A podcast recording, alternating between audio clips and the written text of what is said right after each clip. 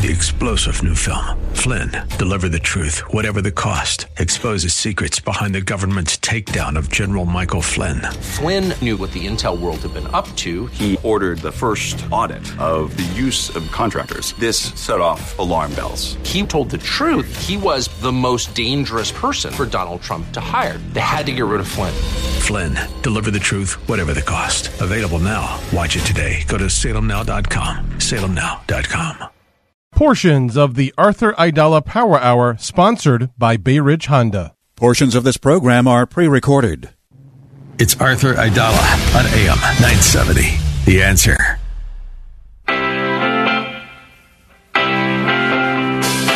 This is the Arthur Aidala Power Hour with quintessential New Yorker attorney Arthur Aidala, New York's go to lawyer. He's here to share his stories from in the courtroom and around the city, with interviews from high profile guests and everyday folks calling in to talk about everything from politics, lifestyle, health and wellness, and more. And now, your host, making the case for the city he loves, attorney Arthur Aidala. It's 603 on a busy Monday night here in the city of New York. And, um, well, I dodged a bullet today. I missed this whole, like, shutting down of the bridges and the tunnels, um, which is the lead story in the news. We're going to talk about that in a moment. We're going to have, uh, God willing, NYPD Chief of Patrol John Chell on the phone with us today, telling us about uh, the end of 2023. Once again, Joan Pelzer Aww. is laid up, man. She's hurting. What do you think, Sambolino? You think she's just calling in sick just to like milk it? You think she's milking it or what? I, I don't know. She I spoke to her earlier. She, she said she had pink eye, and she said uh, I may be seeing her tomorrow. And I said, not with pink eye. You ain't coming to my office. I uh, I appreciate the fact that you chimed in on that one because she said the same thing. She's like, you know, I'll just stay away from you guys. Well, You know, I think pink eye is something that those of you it's called conjunctivitis. It's very very contagious, and um, it's not what we're looking for. Speaking of contagion and the world of radio, uh, after I guess it's we're going into all of 2020, all of 2021, all of 2022, all of 2023. So this is like the fourth year of the pandemic. Um, Howard Stern, the great Howard Stern, who apparently was like, uh, he was a real hermit. He stayed away from everyone. He never got the COVID. And last week, right after, uh, right after New Year's Day, he got COVID and he was out from work. Yeah, I have to say, I was even when I was on the, um, TV last week with uh, Chris Cuomo. He was actually complaining that even though he's healed or better or we're over it, he's still like not 100%. So many people I know, um, to some degree, including yours truly, has some kind of like lingering thing going on, and it's really scary. Um, I know my dad wasn't feeling too well. Um, someone else who was in the office today sniveling away. Um, Imran has been totally under the weather. The poor kid, he's on all kinds of medicine and stuff. To, it's, and it's all like a cough and it's congestion. It's a little scary. You know, I'm, I'm not a conspiracy theorist. I did speak to one of my children's pediatricians, and what she said is, oh, even my brother-in-law Lawrence, I think for the first time in almost 20 years, he had a, he's the, the doctor. He had a call in sick. Um, Wow. and he never gets sick. And when he gets sick, he's the doctor. Everyone else is uh, waiting online to go and see him. Um, what uh, Arthur's pediatrician said to me is, Arthur, this is a what I would call a viral debt. In other words, walking around with masks and everyone like impulsively washing their hands and um, doing everything they can to make sure that they uh, don't get sick, and they didn't get sick. Well, now we've obviously gotten um, a lot more uh, lax about that. We're not running around wearing masks anymore. And um, it, as I said, she called it a, a viral debt. So we're paying the debt um, that we uh, we owe, like I don't know, society, the the gods, uh, for uh, I guess not being sick last year. I don't know. I don't remember. Um, Samelina, you had just got your butt kicked, Yeah, right? I, I had the flu. I, I was uh, down and out for about a week, and when I went to see the doctor, they said they were definitely seeing more uptick in flu cases rather than COVID cases.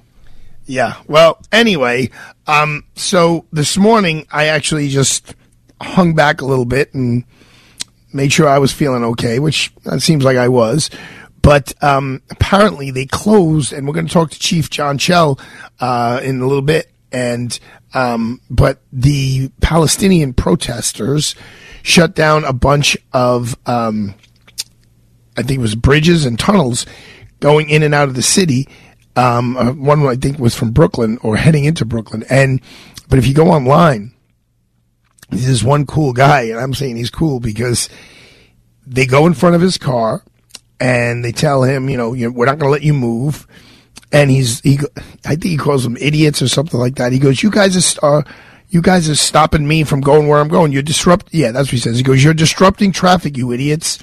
You can't do that. It's against the law. And then he says something like, I'm not going to run you over. So he just gets out of his car and he just starts pushing them away from his car. And he's pushing, he's pushing, and I don't think he really gets anywhere because they just keep coming back.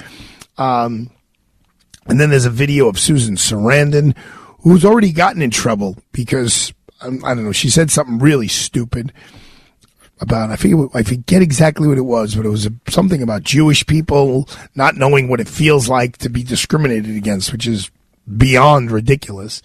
Um, and she's running around this protest today as well. And um, you know, I was asked, um, I don't know if it was on Piscopo show about there is a tort a, a tort, which means it's a it's not a crime, it's not a no one's going to jail, but you could ask for money uh, against people, so you could sue someone if they um, if it's like a false imprisonment. And there's an argument that can be made. I, I would not consider it a frivolous lawsuit if you are stuck in your car and somebody is committing a crime by not allowing you to to get through. So I believe a lot of people were arrested today. I, I, I read somewhere that was over a hundred. Um, and, and obviously they're breaking the law. So that's one of the elements. Could you imagine if the leaders of these protests were actually sued? They were handed papers and they were sued. One of the people behind it um, a, a, lot of these Palestinian protests where they're shutting down the roads and shutting down Grand Central and shutting down the Holland Tunnel uh, is the young woman who graduated from CUNY Law School and made a big speech, basically, which I would deem as an anti-Semitic speech, uh, and got a round of applause. Well, it sounded like half her classmates applauded and the other half didn't. Um, they also booed the mayor. Again, half the, at the, same graduation ceremony, half of them did and half of them didn't. But I think she's one of the, the leaders of these protests. And could you imagine if you sued them and you, uh, you know, you said, look, I couldn't get to work or I couldn't pick up my kid from school. My kid suffered emotional distress. I wonder if that would start slowing things down because I got to tell you, it's like horrible if this morning's commute, right? It's the first full week of a new year because last week the Monday was a holiday. So this is the first like five day, uh, a full week. It's Monday morning and you're trying to get to wherever you got to go and these people are screaming free, free Palestine. I mean, if they want to do that in front of the courthouse, if they want to do that in front of City Hall, if they want to go up to Albany and do that, they want to do it in front of Congress, the White House, in designated areas, that's fine. But I mean, you guys got to watch this video. The guy doesn't do anything crazy except he's he's just pushing them out of the way. He's just like, get out of my way, get away from my car. And he said, I have a daughter in Brooklyn. I got to get there. The cool part is he's wearing a um, a Brooklyn Nets sweatshirt.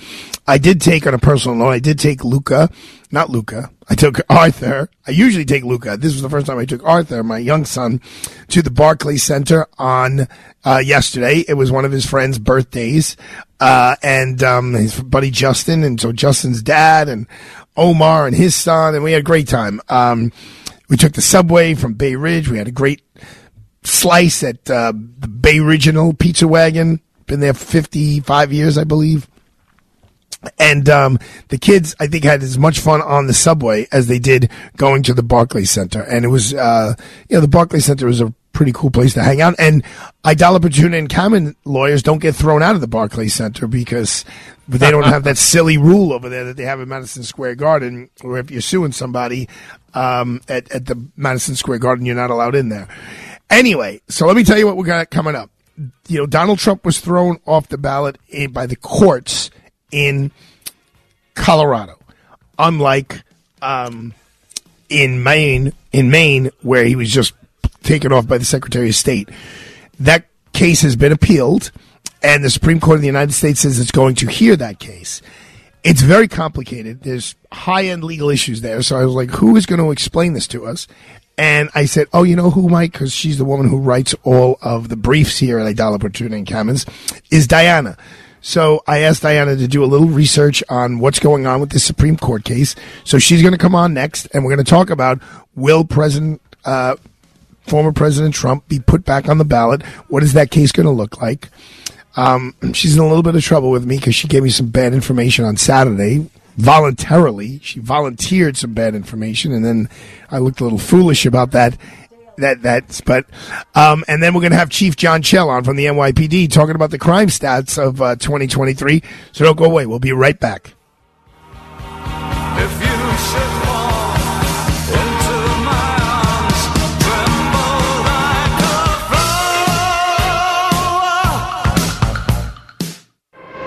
Gregory Floyd, host of Reaching Out, gets answers to the tough questions from people in the know. Our very special guest is Congresswoman Nydia Velázquez was the first Puerto Rican woman elected to the Congress in 1992. Is there anything else the U.S. government can do to assist the people of Puerto Rico? Yes, the problem is that even when some public policies were enacted to help promote economic activity in Puerto Rico, the same way that Congress provided those incentives, the same way they took them away without providing anything else. And then the treatment that Puerto Rico gets. These are American citizens. They go to war, they die for our country, they fight for our freedoms. So the U.S. government has a responsibility. It's Reaching Out with Gregory Floyd at a new time, Saturday afternoon at 2.30 and again at 9 p.m. on AM 970, The Answer. All right, so um, we're going to talk about Bay Ridge Honda. I'm going to ad lib a little bit here. Um, I was walking today and I saw this beautiful red vehicle, and I was like, "Damn, that's a good looking car." It wasn't really a car; it's one of these crossover things. But I knew it was a Honda, but I didn't know which one it was. It's the Honda HRV, and let me tell you something. That is a sweet looking ride. And right now, I know for a fact that Rob Sabah and the Sabah family at Bay Ridge Honda, they have a whole bunch of those in every color of the rainbow. You know what your New Year's resolution should be? New Year, new ride. That's what Diana Fabi Samson said. She's going to go pick up her uh, her car from the shop. It's been there for two and a half months, so it's almost going to be like a new ride. Um, honestly, Bay Ridge Honda, their dealership, their showroom is beautiful. I passed by it on Saturday. It was very full, not only with cars, but people. You know why? Because the folks at Bay Ridge Honda make you feel like you're part of the family. The Sabah family has had that dealership for over 60 years. The customer service there is just outstanding. And these two, these 2024 Hondas, I think the Honda Accord, it's on Car and Driver's best car list. It's either 37 or 38 years. I mean, that is that's a that's a. I don't think there's any car that's been on that list longer than the Honda Accord. The Civics are beautiful. All of their SUVs are beautiful. Even the Honda Odyssey, the minivan. I'm a big minivan guy. Spectacular. The best prices around are at best are at Bay Ridge Honda. There's financing av- uh, available. There's deals where you don't have to make any payments until March of 2024. So go visit Bay Ridge Honda on 4th Avenue and 88th Street in Bay Ridge, Brooklyn, or online at bayridgehonda.com. This is Joe Piscopo. The following is a medical minute sponsored by my friends at InfuCare RX, a leading specialty infusion pharmacy provider for patients with complex conditions. InfuCareRx.com, improving quality of life one patient at a time. Here is Dr. Tina Zecca, Allergy and Asthma Associates of Monmouth County with this week's Medical Minute. Primary immunodeficiency is a group of disorders that's characterized by deficiency in various components that are important in preventing infections in both children and adults. Patients usually present with recurrent infections. The prevalence of primary immunodeficiency is usually one patient in every 1,200 individuals. The overall incidence is around 1 in 10,000 and more prevalent in the pediatric population. This medical minute is sponsored by InfuCare RX, and the information, comments, or views expressed by the guests are their own and do not necessarily reflect the views of InfuCare RX. Please consult your medical professional for any medical questions, opinions, or guidance. Is your loved one in the hospital, your significant other? Are people telling you that you're not eligible for Medicaid or other government programs? Well, maybe that's true, but maybe it's not. You know, the cost of a nursing home is $500 a day at least. That's right. $15,000 a month at least. That's without any like special benefits. That could wipe you out in no time. Think about it. You're there two months, it's 30,000, four months, it's 60,000. I don't know how much money you have in the bank, but that's a lot, a lot of money. What should you do? Call the lawyers at Connors and Sullivan. They have been helping people like you for decades. Yep, decades. They've helped hundreds and hundreds of people know what your rights are, what you're entitled to, uh, what you could apply for to defray a whole bunch of these costs. Uh, costs, costs, excuse me. Um, they will tell you exactly what you are eligible for. They'll also help you devise a plan before anyone even gets to a hospital, gets to a nursing home to avoid such dire financial news. So call Connors and Sullivan for a free initial consultation with a lawyer. 718-238-6500, 718-238-6500. They have offices in Manhattan, Brooklyn, Queens, and Staten Island. It is never too late. The time to act is now. So don't wait. Call Connors and Sullivan today, 718-238-6500. That's 718 238 6500. And trust me, folks, after you speak to one of their lawyers, you'll be so glad that you did. Listen to AM 970 The Answer on Alexa, TuneIn, iHeart, or Audacy.com.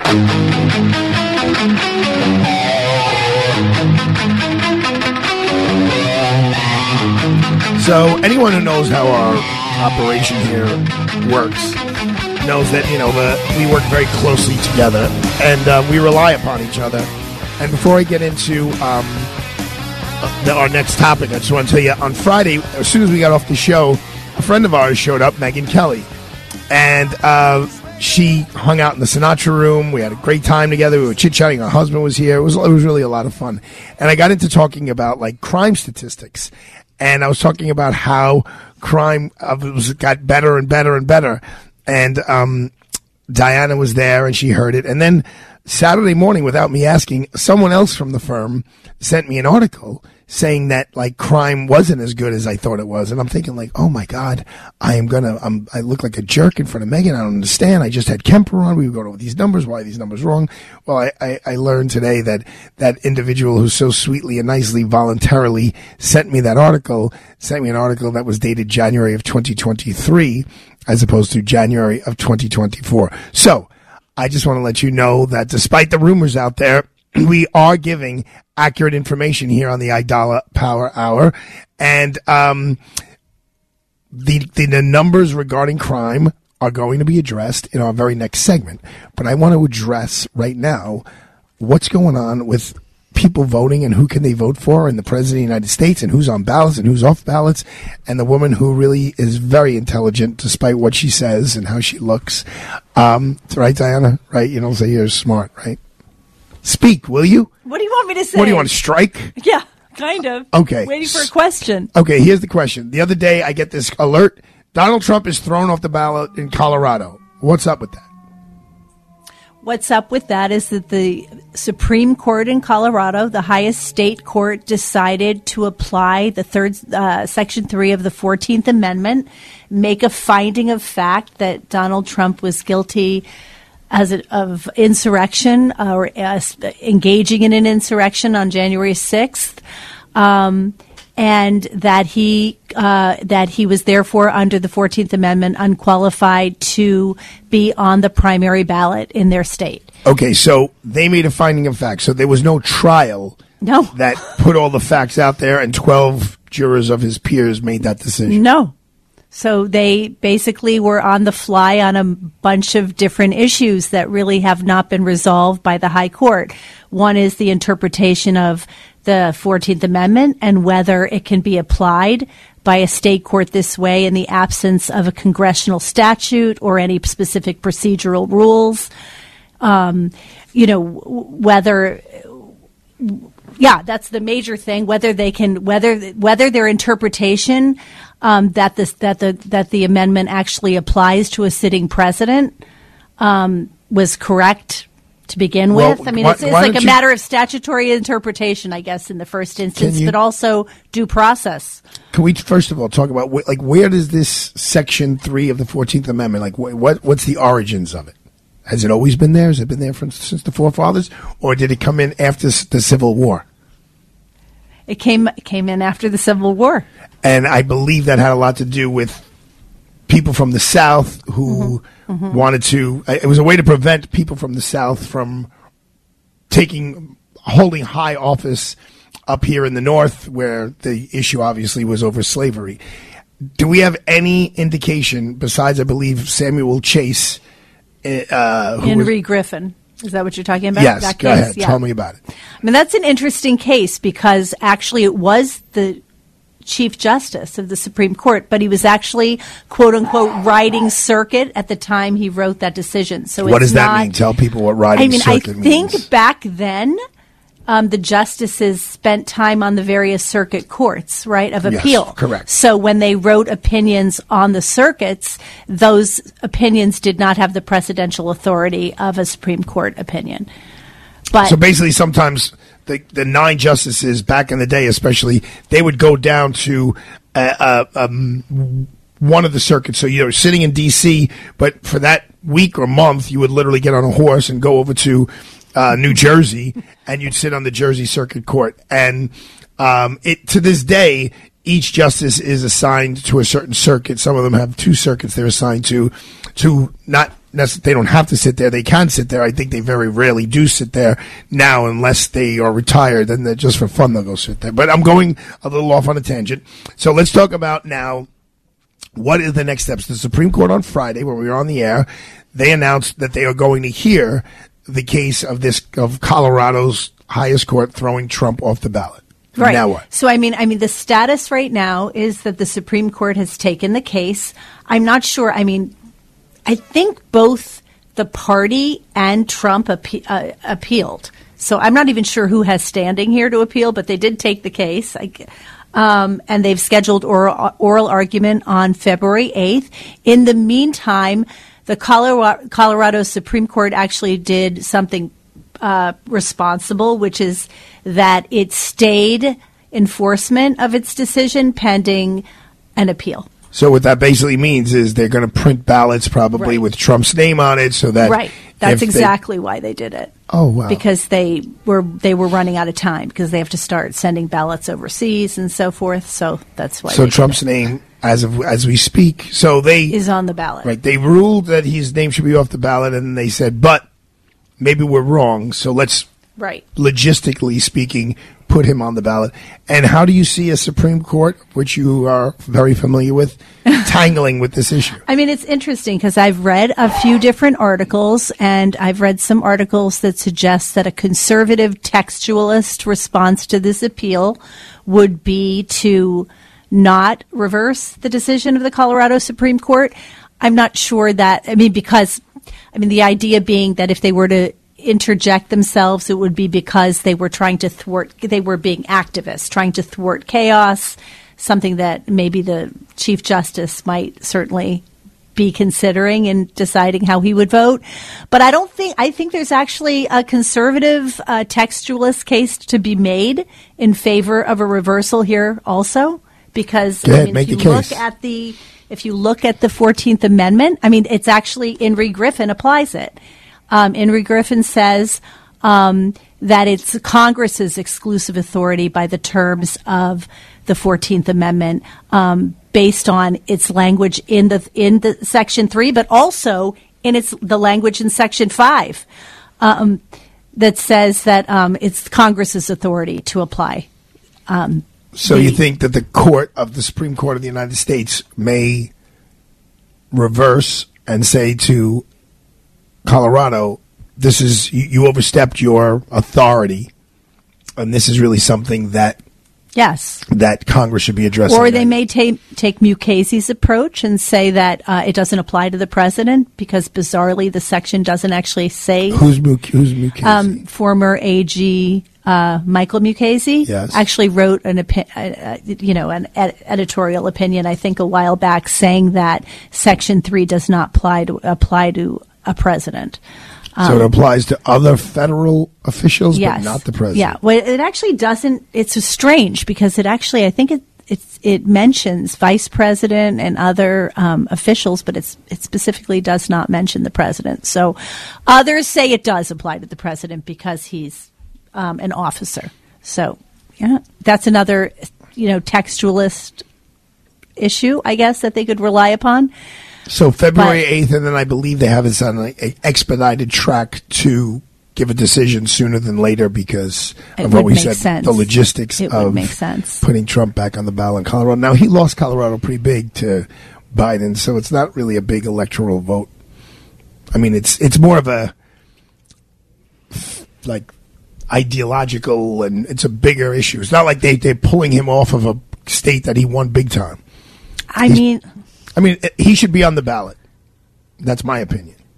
Yeah. I think it would be the be- in the best interest of the country Yeah. if the parties' uh, selections are on the ballots. I agree. Can you just tell everyone who's listening before we sign off why you sent me the wrong article on Saturday morning? Why did you I am sure. bug me out? I'm like, oh No, my god! I, just look, saved. Wasn't okay. Se- so I did Google, and I did Google the issue because I mean, crime stats Still, I'm still having Googled again.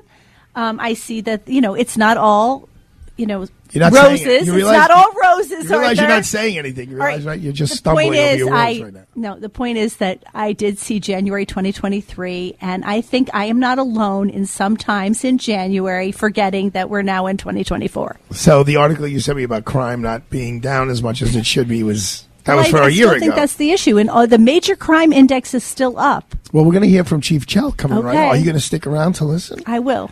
Okay. Did you write any questions for me to ask him? I did. Oh, nice. Thank you. All right. We are going to take a quick break, um, and then we're going to come back with the chief of patrol. We'll talk about this protest today, and then we'll talk about some of the crime numbers for 2023. Don't go away. We'll be right back.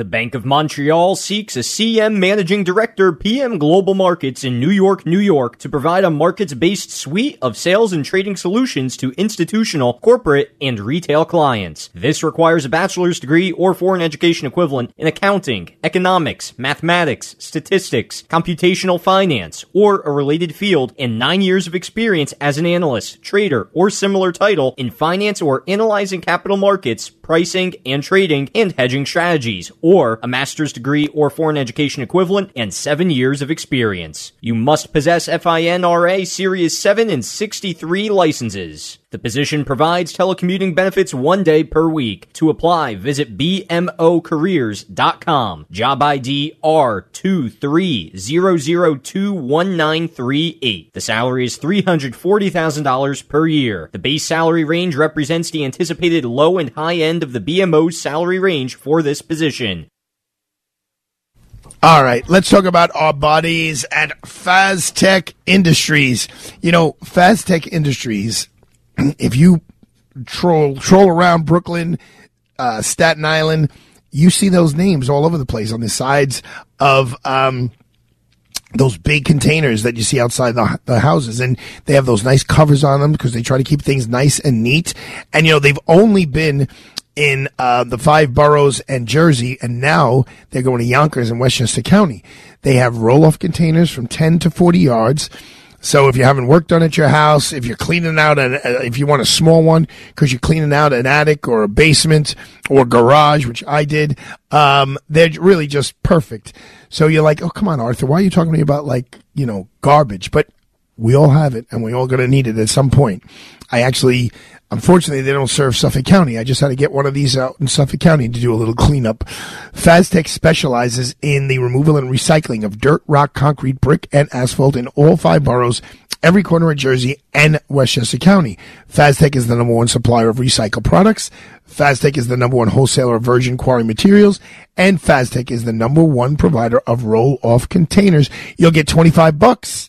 Yep, 25 big ones off your next roll-off container rental if you just mention the Aidala Power Hour. Go online to F-A-Z as in zebra, T-E-C as in Charlie, I-N-D dot com, or call Joe C at 718-494-1600, 718-494-1600. Faztec Industries is now serving Westchester County. It is a DeFazio company. My name is Imran Ansari, and I lead the civil litigation division of Aidala, Bertuna, and Kamins. Suffering an injury in an accident can be a life-changing experience. Whether you've been involved in a car accident, a construction site accident, a slip and fall, or injured because of someone else's negligence, we can help. Our team of experienced trial attorneys will never settle for less than what you are owed. We are always ready to go to court to fight for you and seek justice. If you have been injured because of someone else's negligence, you have legal rights and may be entitled to significant money to compensate you for your pain and suffering. Hiring the right attorney is important. The combined experience of the lawyers at Aidala, Bertuna, and Kamins will be able to lead you through the personal injury lawsuit process and aggressively fight for the best result. If you or a loved one have been injured in an accident, don't delay. Call 212-486-0011, 212-486-0011, or visit us at aidalalaw.com. Aidala, Bertuna, and Kamins, fighting for justice, fighting for you.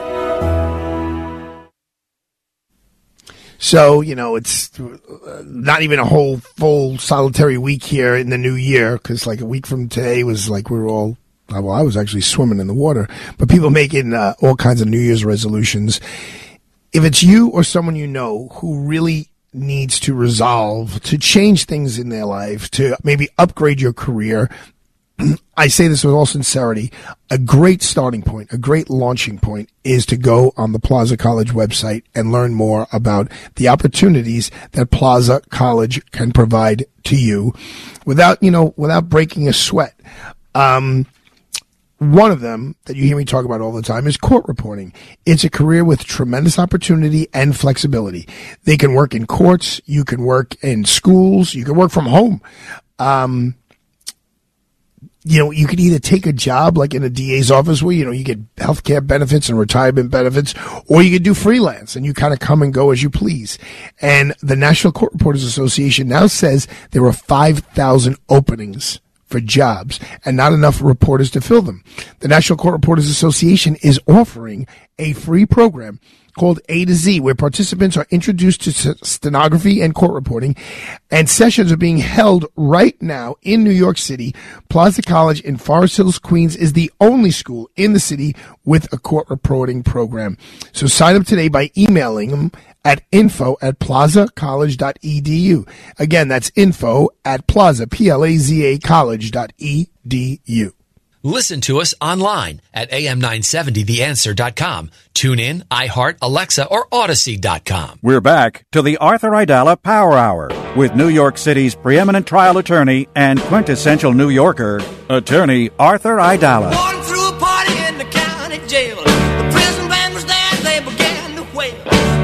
Jumping and the joint began to swing.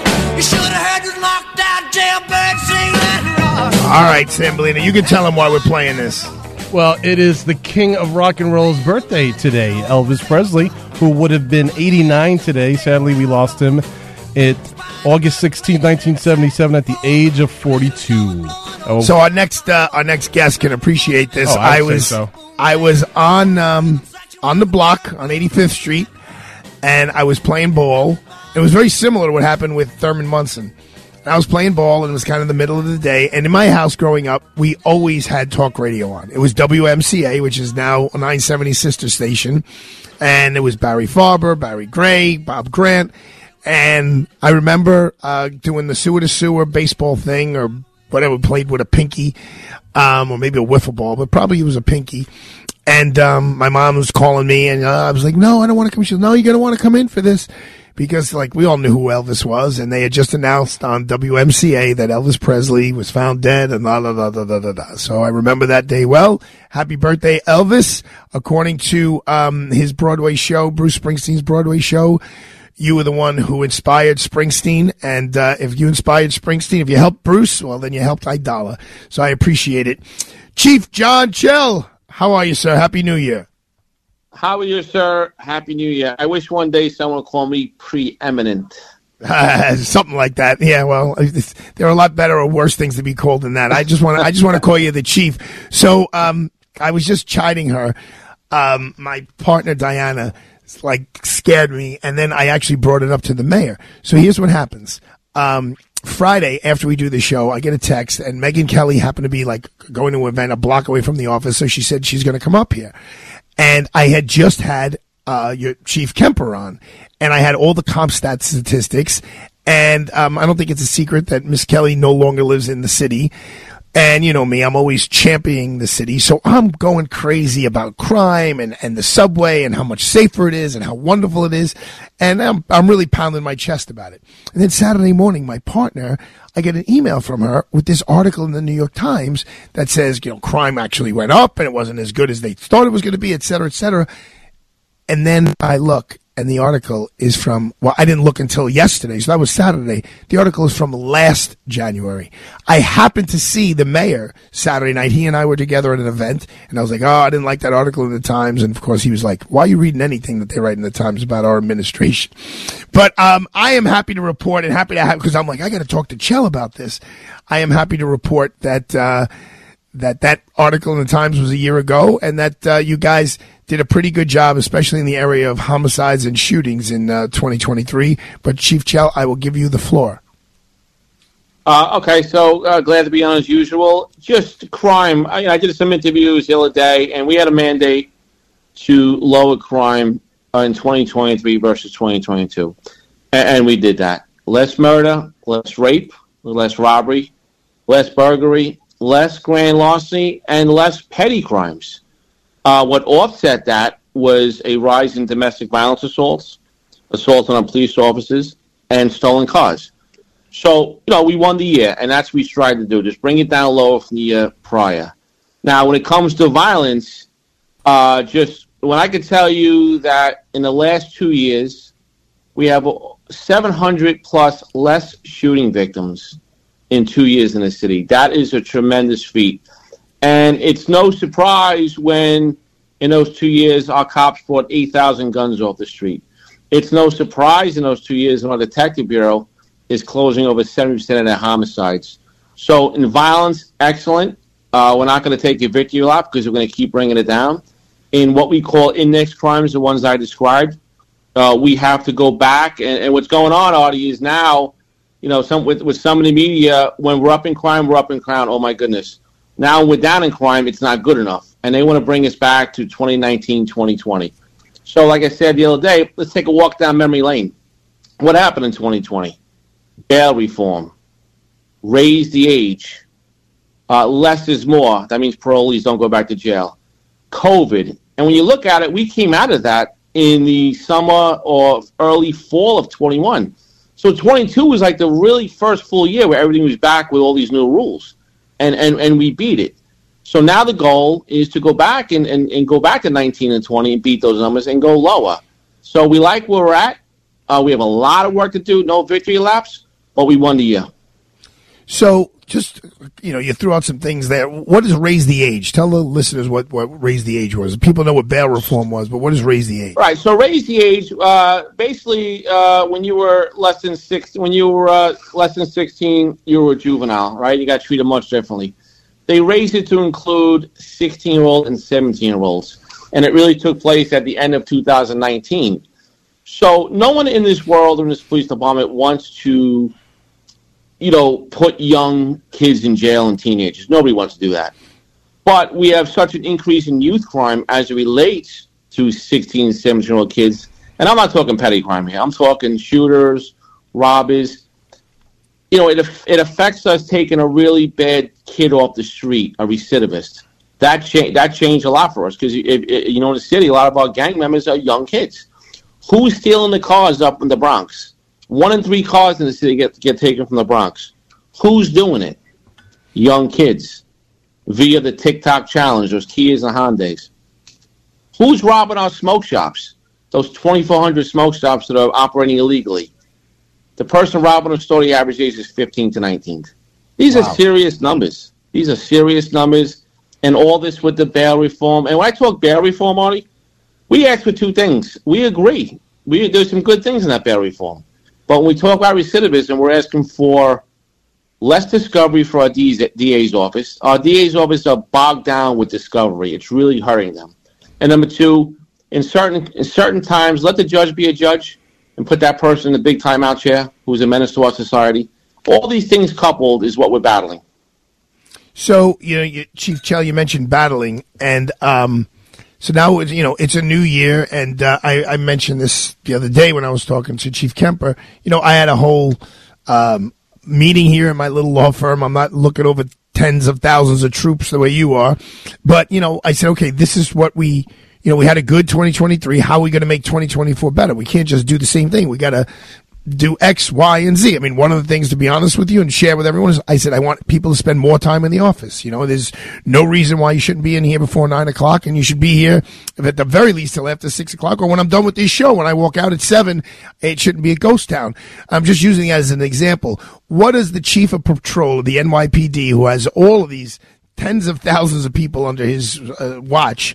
How do you make things better? How do you guys focus on making 2024 better?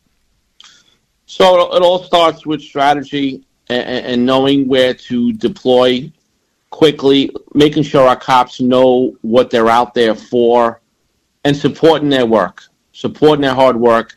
You know, mistakes are hard, don't get you in trouble. We, we, we will support you. Number two, we just have to strategize better with our DA's office, um, and we're having meetings with them because we know their staffing, like talk about discovery, really isolate the worst of the worst. If you take the worst of the worst off the street, you'll you- you'll have a dramatic a dramatic decrease. And, and lastly, you know, for the young kids and you know a crime prevention campaign to you know get to their parents, let them know what's going on, uh, how can they help us, getting the schools involved. So again, a lot of the, a lot of the same old strategies, but just doubling down on ones that work. Yeah, I mean, well, that's why uh, uh, I'm a big supporter of the Police Athletic League. Um, you know, I think they they help with those types of strategies of the Rafael Ramos Foundation. You know, to try to get police officers and young kids together so that young kids have a feeling of, of respect and almost friendship with cops as opposed to fear and, and hatred. Speaking of uh, fear and hatred, tell us a little bit about today's uh, episode with uh, the protesters closing down several uh, ins and outs of the city of New York. Right. So we had some we had some planned protests today that, that was supposed to affect Wall Street and and, and the airports. Uh, we think some of the Wall Street people peeled off, and we had three bridges blocked in the Holland Tunnel. This all took place about 9:35 this morning. Uh, we were able to arrest 326 people and Oh my reopen everything. God. Yeah, we uh, we uh, we kind of we kind of um, we gave them desk appearance tickets. They're still here. Uh, they thought they were going to get a summons to be home by 12. No, they're still here getting their desk appearance ticket. And it, it's what slowed us up a little bit today. They, they have something called a sleeping dragon where they handcuff themselves in um, in PVC pipes. So that held us up a little bit, but we were able to clear it in an hour and a half. Like Wait, I wait, Chief Chell, Chief Chell, just just back up. What is this sleeping dragon thing? it's like they they they attach themselves wrist to wrist uh, using PVC. So we have to we have to cut that off them to to move them. So that held us up a little bit. But the message sent today was you're not getting a summons today. We sat with our legal team. Uh, we spoke with the Manhattan DA's office, and we and we kind of pushed it up a notch. That's going to be our posture moving forward to the best we can.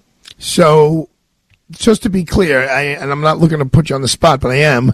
You just said you spoke to the Manhattan DA's office. Now, everyone says that Alvin Bragg, the Manhattan DA, is you know he's he's not helping or he's doing the minimum that he can. But obviously, someone in his office has was in coordination with giving desk appearance tickets as opposed to just a summons. Correct?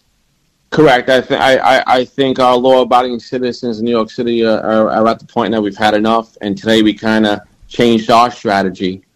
And like I said, they thought they were going to come in, take their arrest, and walk out the door within an hour or two. Well, they're, they're still here being processed.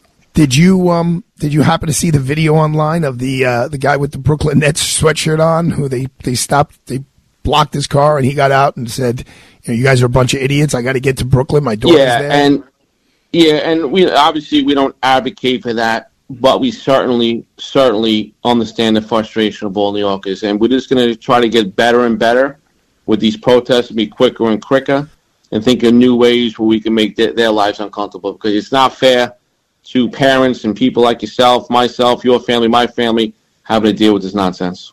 I um did you get Susan Sarandon's autograph or uh, did you let you know you let that slide? Uh, no, I, I, I kind of forgot to do that. All right. I mean, she's she's very good in uh, Bull Durham and uh, the Tina or one of those things. Sambolina. What's the name of that movie when she's uh, when they drive off the cliff at Thelma the and? Louise. Thelma and Louise. There you go. Yeah. That one she's- released. Well, they, they, they, they, they lost that money in the hotel room. That kind of put them in a bind. There you go. All right, Chief. Thank you so much. I appreciate you coming on. You know how proud we are of you, and, and I had a great conversation. I was with the mayor um, Saturday night, and we spoke. I spoke specifically about you and that very handsome guy uh, Kemper, and uh, what a, what a great job. And obviously uh, Maddrey and and uh, Caban, and he's. You know, I know when he puts his head on the pillow of all the parts of this city that he's got to worry about, uh, he feels and he knows, and this is these are his words that you know the NYPD is in great hands. So that on behalf of all New Yorkers, we just want to thank you guys. All right. Thank you. Thank you so much, guys. And uh, talk, talk soon. Okay. All right, there you go, folks. You heard it right from the source, Chief Chell. Now, if you guys didn't pick up on it, a little bit of a difference in the way they're handling these protesters. So let's take a little. I, I can explain it to you, and it's it's now it's a little bit aggravating. It's they they ratcheted up the uh, three hundred. How many uh, arrests did he say? he made? Three hundred like sixty three people. That's You that's a had real number. guesstimated at hundred before. Yeah, that's what was in the newspaper. All right, let's take a quick break. We're going to come back. I'm going to tell you what the difference is between a summons and a DAT. We'll talk a little bit about sports. We'll talk a little bit about, I don't know, something that happened in the Golden Globes. Maybe Sambolino knows because I was watching the Dolphins and the Bills. Um, all right, folks, don't go away. We'll be right back.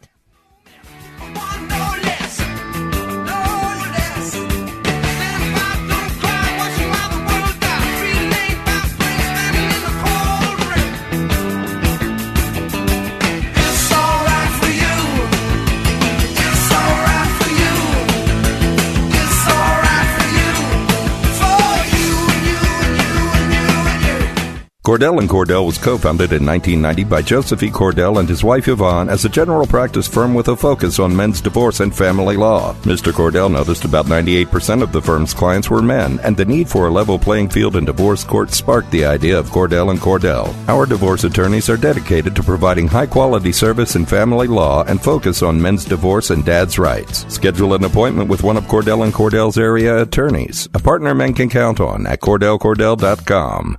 Lots of channels, nothing to watch, especially if you're searching for the truth. It's time to interrupt your regularly scheduled programs with something actually worth watching. Salem News Channel. Straightforward, unfiltered, with in depth insight and analysis from the greatest collection of conservative minds like Hugh Hewitt, Mike Gallagher, Sebastian Gorka, and more. Find truth. Watch 24 7 on SNC.TV and on Local Now, Channel 525. You guys have heard me talking about uh, Life's Little Instruction Book 511 suggestions, observations, and reminders on how to live a happy and rewarding life. I've had this book since before I was in law school, or I think I got it maybe when I was in law school. One of the reasons why I got my first car out of law school, the car that I did, was somewhere in here it says, uh, at least once in your life, own a convertible car and my very first car that I paid one thousand eight hundred dollars for. And then when I got there, he agreed to eighteen hundred. When I got there, he's like, "I can't take eighteen hundred. I was like, "Oh no!" I mean, I was broken and broke. He's like, "I need nineteen hundred. I came up with the extra hundred bucks, and I still have that car today. That was in 1993. I bought that car, so I've now had it for 31 years. It'll be 31 this April. Well, Rule number 343 in Life's Little Instruction Book is regarding furniture and clothes, if you think you'll be using them five years or longer, buy the best you can afford. And I am going to parlay that. I'm going to add that into automobiles. And I am so proud that Bay Ridge Honda is the sponsor of this show. There there's a list. I'm a car head, right? Usually I have Lauren Fix on today, but because I had Chief Chell on and I wanted to talk to you about Colorado and Trump being thrown off the ballot, we asked her to come on next week. But Car and Driver puts out a top 10 car list every year. And two things. Number one, I believe the Honda Accord has been on that list more than any other car. I think it's been on 37 years out of 40, something along those lines, crazy like that. And this year, Honda is the only mark that has two cars on it. Two out of the 10. 20% of the list is Honda. You know how many car companies there are? Like 17? No, with all the electric vehicles now? No, like probably 22. The Honda Accord and the Honda Civic. Where should you go buy those cars? It's very simple. The Bay Ridge dealer, the, the Honda dealership in Bay Ridge that's been there for six decades. Now you think they've survived for six decades because they don't know what they're doing? Of course they do. Go to Bay Ridge Honda, go on their website, go see what they have, bayridgehonda.com, or go visit them. It's two blocks away from the, the Fort, the Fourth Avenue train station on 86th Street, or obviously you could drive right over there. They have a big parking lot right in front. Go check out all the no, the new Honda vehicles on 4th Avenue and 88th Street at Bay Ridge Honda or visit them online at bayridgehonda.com. Did you listen to our podcasts? Hear them now on our website at am970theanswer.com. A Monday warrior, mean, mean strike. Today's Tom Sawyer, mean, mean pride. Good tune, Sambolino. Tell folks what's going on. So I'm playing some Rush today because today in 1979, Canadian rock band Rush were named the country's official ambassadors of music by the Canadian government. Industry sources estimate their total worldwide album sales at over 42 million. They have been awarded 14 platinum and 3 multi-platinum albums in the US plus 17 platinum albums in Canada. Well, my buddy Mario Romano, who's our Godfather expert, this is his band. Um, so, talking about Rush, the name of the band. Well, when you get a DAT, there's no rush um, getting out of the precinct. Well, they could be. It's very interesting. We're going to read between the lines here. Um, a summons, when a police officer gives you a summons, you just stand there, you show them some ID, they write out a ticket, they hand it to you, and you have to go back to court, but you have to go to the summons part, which is a very low level. It's usually a retired judge, and um, often the cases just get dismissed. It's like your penalty is just having to go down there. You don't need a lawyer or anything like that. When you get a desk appearance ticket, which is what Chief Chell just said those protesters got today, that's different. That's basically getting arrested. Um, it is getting arrested. It's not basically, it is getting arrested. Um, and you don't have to go through the system right now, but in a month, you'll have, you'll go. So right now what's happening is they brought them to these, these protesters who broke the law. They brought them to whatever precincts they are. They had to get fingerprinted. They had to get mug shots. Okay. Just like you would if, if you committed a real, a very serious crime. And then they get paperwork. Say they run their rap sheet. They make sure there's no warrants for them.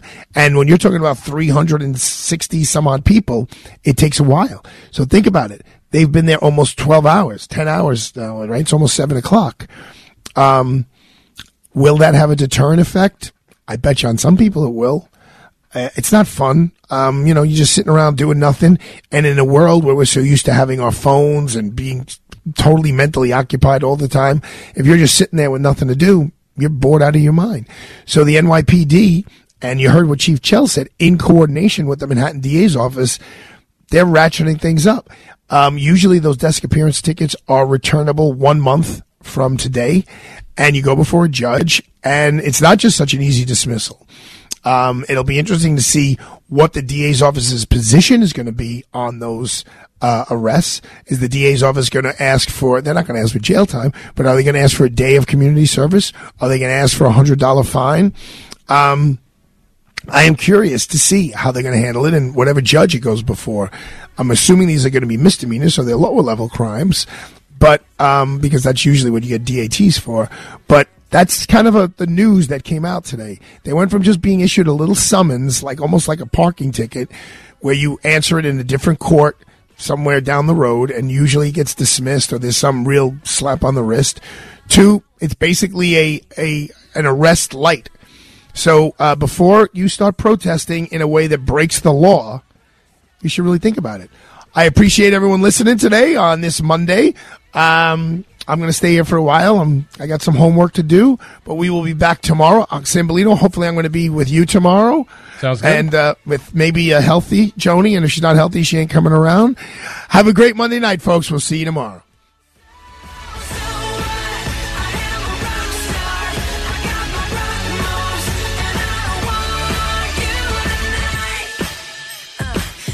Flow.